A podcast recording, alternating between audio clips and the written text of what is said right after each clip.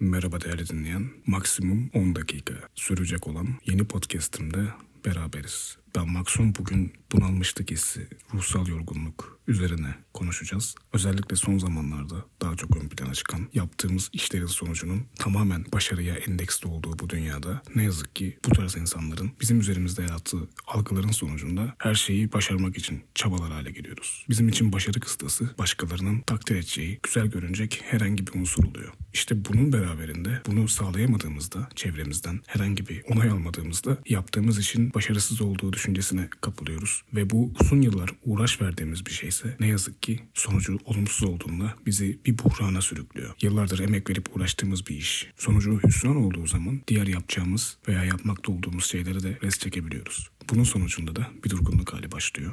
Neden bu işleri yapıyorum ki? Neden bu kadar emek veriyorum? Zaten insanlar görmüyor. Zaten ben bir yarar göremiyorum diye içimize kapanıyoruz. Zaman zaman bu hissi yaşamanın normal olduğunu düşünenlerdenim. Çünkü insanlar her hissiyatı, her şeyi sonuna kadar hissedebilmeli. Bu hayat tüm duygu durumlarıyla eşdeğer bir şekilde yaşandığı zaman bir şeylerin eksikliği hissedilmiyor. Yani geçmişe dönüp baktığında ben bunları da yaşadım, ben bunları da gördüm demek bir kişiyi daha olgun gösteriyor. Hayata dair görüp geçirmişlik anlamında. Yıllardır uğraşıp emek verdiğim bir şey vardır belki. Benim de vardı. Uzun yıllar bunu sürdürmeye çalıştım. Uzun yıllar o kadar emek verdim ki hayatımdaki çoğu şeyden vazgeçtim. Sırf onun olması için bütün şartları sağlamaya çalıştım. Sonunda başarısız olduğumda neden bu kadar emek vermişim ki diye pişmanlık duymaya başladım. Pişmanlık duygusu yaşayıp yaşamamak veya çevrene göstermek ayrı bir durum olabilir. Ama ben hayatımda pişman olmayı da sevdim. Yaşadığım başarısızlığın sonucunda kendi içime kapandığımda çırpınırken daha da battığımı gördüm. Tıpkı yüzme bilmeyen birinin çırpındıkça suyun dibine çökmesi gibi. Dedim ki madem böyle çırpındıkça daha çok batıyorum. Bir salayım şöyle bir kendimi suyun üstüne. Başıma ne gelirse gelsin. Evden çıkmadım. İnsanlarla görüşmedim. Günlerce uyudum. Yapmam gereken bazı şeyleri yapmadım. Hatta saç sakal birbirine karışmıştı. Kişisel bakımıma hiç dikkat etmiyordum. Ama bir yerden sonra belki de hayatın kanunudur. Belki de bu döngünün bir, bir yerde bitmesi lazımdır. Vücudum ister istemez bir şeyler yapmam gerektiğini söyledi. Tıpkı aç kaldığında bir şeyler hazırlamak gibi. Bulunduğun ortam çok pislendiğinde, artık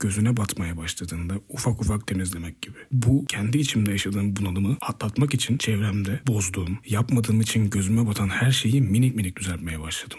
Önce yapmam gereken saç sakal tıraşı olup o etrafımdaki dağınıklığı gidermekti. Önce dışarı çıkmaya başladım. Günde 5 dakika, 10 dakika. Sadece kapının önüne inerdim hava alırdım. Bunun vücuduma iyi geldiğini fark ettiğimde dışarı çıkma seanslarını biraz daha arttırdım. Bu sefer müzik dinleyerek dışarı çıktım. Elbette bunalımlı ve yılmış bir halde müzik dinlemek için dışarı çıktığında o playlist mutlaka üzgün bir şeyler çalıyor. Bu ister istemez sana iyi geliyor gibi hissedebilirsin ama gerçekten bunun da psikolojik olarak çok iyi geldiğini düşünenlerden değilim. Zaten hala hazırda üzgünsün ve sen o müziklerle kendini daha da üzgün bir hale getiriyorsun. Dinleme. Ben belirli bir süreden sonra ortalama 5 gün sonra artık daha böyle yaz temposu tarzı sözsüz müzikler dinleyerek kendimi adapte etmeye çalıştım. Ve bu adaptasyon sonunda artık berbere gitmem gerektiğini fark ettim ve berbere gittim. İşlerimi hallettim. Sonra eve geldiğimde etrafın ne kadar dağınık olduğunu gördüğümde ufak ufak toplamaya başladım. Farkında olmadan güne böldüğüm yapmak için yapacağım her şeyi burada dikkat et yapmak için yapacağım her şeyi diyorum. Çünkü hiçbir amacı yok. Sadece bir şeyleri yapmak istiyorum. Hiçbir şey yapmayan halim hoşuma gitmemeye başladığı için etrafı toplamaya başladım. Ufak ufak. O bangodaki biriken çöpleri, o bango bangoda biriken tabakları, bardakları yerleştirmeye başladım. Ve bir şeyleri toparladıkça açılıyordu. Sanki terapi gibi gelmeye başladı. Demiştim ya bir ara temizlik çok büyük bir terapi diye. Böyle böyle ilerledikten sonra bütün o karmaşayı yavaş yavaş çözmeye başlamıştım. Bu sırada arkadaşların tarafından, ailen tarafından dışlanıyor da olabilirsin. Telefonun çalmıyor olabilir ve ilginçtir. Her şeyden umudu kestiğinde, hiç kimseden bir şey beklemediğinde o telefon çalmaya başlıyor. Ben hayatımın bu döneminde bir üniversite hocamdan telefon almıştım. Bir takım için kendisi beni yanında istemişti asistan olarak. Elbette demiştim ve üstüm başımı düzeltmeye başladığım için direkt dışarı çıktığımda bir şeyleri yapmayı programlı bir halde dışarı çıkmıştım. O an yaşadığım o endişe halini eminim sen hayatının belirli bir döneminde yaşamışsındır. Ne olacak şimdi? Bu halde gittik. Zaten uzun süredir saçma sapan bir ruh halindeyim. Acaba bana iyi gelir mi? Ben oraya gittiğimde o işi yapmaya başladığımda bana o kadar iyi gelmişti ki kısa süreli bir iş olacaktı ama yani o iki hafta beni toparladı diyebilirim. Buradan şu sonucu çıkardım. Demek ki bir şeyler yapmaya başladığımda yapılan şey biraz yoğunsa ve hoşuma giden bir şeyse kısmen hoşuma hoşuma giden bir şeyse benim sorunlarımı atlatmak için bana tamamlayıcı bir görev oluyor.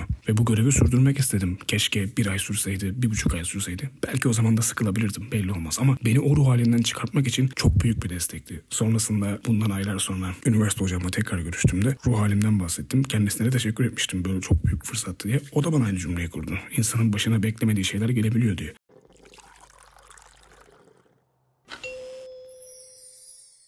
Burada değinmek istediğim şey şu. Dibe batmış olabilirsin. Bunalmış olabilirsin. Ruhen çok sıkıntılı hissediyor olabilirsin. Ama düşün. Belki de öyle hissetmen gerekiyordur. Belki de üzgün hissetmek bu ruh halini yaşamak için hayatının o noktasındasındır. Ve salacaksın. Bazen dağıtmak gerekir. Bazen salmak gerekir. Bazen o yataktan çıkmamak gerekir. Yatağa girmek. Üzerine battaniyeyi çekmek. Karşına televizyon varsa veya bilgisayarın varsa saatlerce dizi izlemen gerekir. Bazen oyun oynaman gerekir. Anlamsız chatler. Saçma sapan şeyler yapman gerekir. Ama bunun hayatın boyunca boyunca gitmeyeceğini anladığın zaman o vücudun sanki bütün acil durum sinyalini algıladığı için seni bir şeyler yapmaya zorluyor. Temizlik yapmaya başlıyorsun. Giyeceğin kıyafetleri düzenlemeye başlıyorsun veya yıkaman gereken şeyleri yıkamaya başlıyorsun. Mesela dışarıdan yemek söylemeyip yerinden almak istiyorsun. Canın illa dışarıdan yemek söylemek için bir şeyler çekebilir ama bazen evde yapmak istiyorsun ve bu durum aşıldığı zaman sen salmış olmanın verdiği o uyuşukluktan yavaş yavaş farkında olmadan kurtulmaya başlıyorsun. Dışarı çıkmaya başladın, müzik dinlemeye başladın, etrafı da topluyorsun. Bir bakmışsın günlük görevlerini yapar hale gelmişsin. O yüzden kendini zorlamanı istemiyorum. Hayatının her yerinde zorlanacaksın elbette.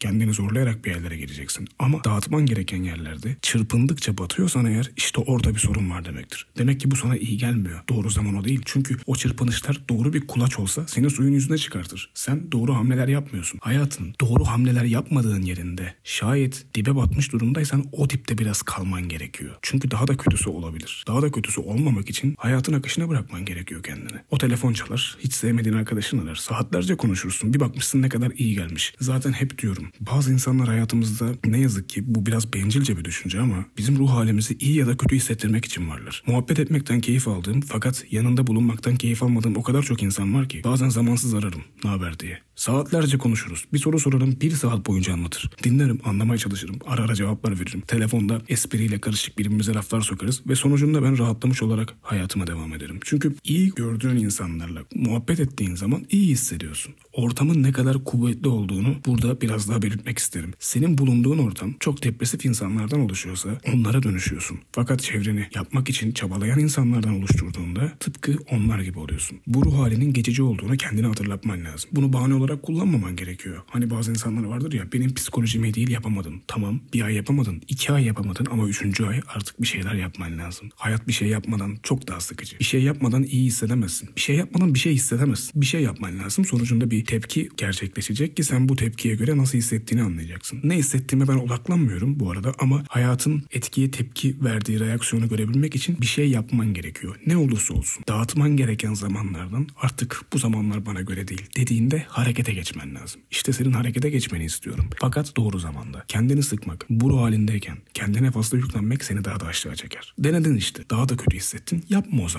Bir dur bakalım. Çırpınma. Kurtulmak için doğru zaman değil belki de. Biraz beklemen gerekiyor. Böyle zamanlarda kendine şunu hatırlatman lazım. Elbette ben bir uzman değilim. Sadece kendi yaptığımı sana söylemeye çalışıyorum. Bana iyi gelen şeyler sana iyi gelir mi bilemem. Fakat bana iyi geldiği için anlatıyorum. Ben bu hayata niye geldiğimi sorgulamıyorum. Bu zamanlarda en çok neden yaşıyorum, niye nefes alıyorum diyebilirsin. Ben bu zamanlarda zaten bu düşünceler beynimi kurcalarken asla böyle düşünmüyorum. Geleceğe dair yapacaklarımı tekrar gözden geçiriyorum. Zaten bu iş bana göre değilmiş. Bitmesi normal. Benim de işime gelmiş. Zamanımdan çalacaktı diye düşünüp bazen gözümü karartıp girdiğim işlere girmemem gerektiğini fark ediyorum. Bak ne güzel değil mi? Defteri açtın. Yapman gereken şeyler var. Bazı yapman gereken şeyleri başaramadın. İyi ki de başaramamışım çünkü bunun devamlılığı olmayacak diyorsun. Kişi o heyecanla herhangi bir işe girdiğinde, bir şey yapmak için çabaladığında bu ortaya yeni bir ürün koymak için yaptığı bir şey de olabilir. O ilk heyecanda işin sonunu düşünemeyebilirsin. Zaten başladığın işte finaline hesaba katarak bir şeyler yaptığında seni biraz daha böyle temkinli ilerletiyor. Bu da belki ilerlemene engel olabilir. O yüzden derler ya bazen sonunu düşünmeyeceksin diye. İşte o başarısız olduğumuz işlerde bazen öyle bir motivasyonla giriyoruz ki sonunu düşünmüyoruz. Sonunda hüsran yaşadığımızda tekrar en başa dönüp baktığımızda o işin bize göre olmadığını fark ediyoruz. Belki de seni hüsrana uğratan, seni dibe batıran, sana bu ruh halini yaşatan o iş sana göre değildir. Sen de bunu fark etmiş oldun. İşte bu zamanlarda hayatta ne istediğine odaklanmaktan ziyade ne yapmak istediklerinin listesini çıkarmanı istiyorum. Bütün başarısızlıklarınla,